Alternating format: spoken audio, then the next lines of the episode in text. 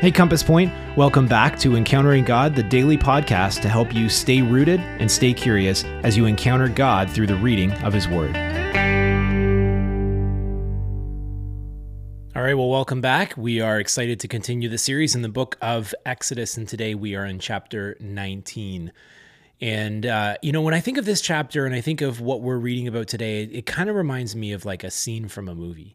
I imagine Moses standing there on the on this mountain looking down on the scene, people absolutely everywhere, you know, expectant faces kind of looking back at him and just wondering, okay, what's next? They're waiting to hear from God.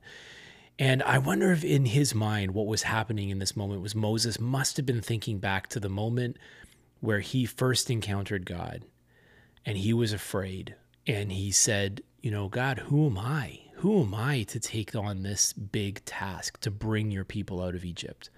And God's response was, I will be with you. And here's how you're going to know that this is true there will come a day when you will be right back at this mountain worshiping me. And so here's the picture Moses is back at this mountain. God is faithful, God is powerful. God is good. But then what we see here in Exodus chapter 19 is that God is also dangerously holy. And it's funny, the narrative here actually gets kind of funny because there's this, you know, this God says, don't come close, but he says, I want you to come near, but don't come too close. And you know, you're not allowed to do this. And then Moses says, Okay, God, but we haven't done that. And he says, Yes, but make sure you tell the people, don't do this. That my presence is too much. You can't come too close. He says, You'll be my treasured possession, but do not touch the mountain or you're gonna die. And so there's these like these two sides that are happening at the same time. And God is holy. You know, it reminds me of a story in the New Testament. Uh, Peter and his friends were fishing and you know, Jesus came along and and he said, "Okay, guys, why don't you just throw your nets on the other side?" And you know, Peter and these other fishermen are kind of thinking like, "Jesus, you don't know what you're talking about. You know, we've been here for a long time. We're fishermen. We know what this is all about." But then Peter says, "Because you have said this, I'm going to do it." And so he throws his net on the other side. And all of a sudden, they can't even pull the net in because there's so many fish. And Peter has this strange response. He falls at Jesus' feet and he says, away from me, get away from me, because I am a sinful man. When he comes face to face with the power of Jesus, he was terrified. And I wonder when was the last time that you trembled in the face of God's holiness? And this may seem, sound strange to you because we talk a lot about the love of God and how much He cares for us and His compassion, the way He reaches out. I mean, even in this in the story of the Exodus, God came down because He heard the Israelites groaning and He came to save them. And and there's so many things that remind us of how much God reaches out to us. But sometimes we be, we need to be reminded of the absolute holiness of God.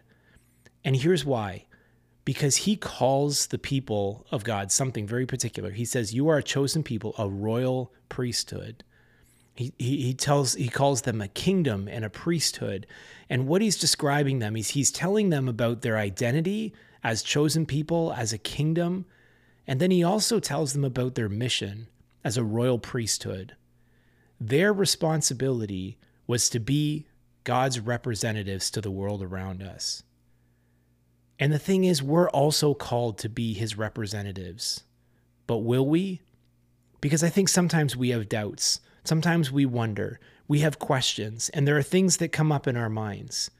But when we remind ourselves that a radically holy God has come close and has given you both an identity and a mission, how will you respond? So, as you reflect today, here's, here's what I want you to do. I want you to grab your Bibles and turn to Revelation chapter 4. In Revelation 4, there's this picture of the throne room of heaven and God on the throne in all his majesty and power. I want you to read slowly through that passage and then take some time to pray. Pray with a posture of recognizing the holiness of God, being thankful that he also comes close. Well, that's all we have time for today. Thanks so much for joining us again as we continue our series. We're looking forward to connecting again tomorrow. as we continue looking through the book of Exodus.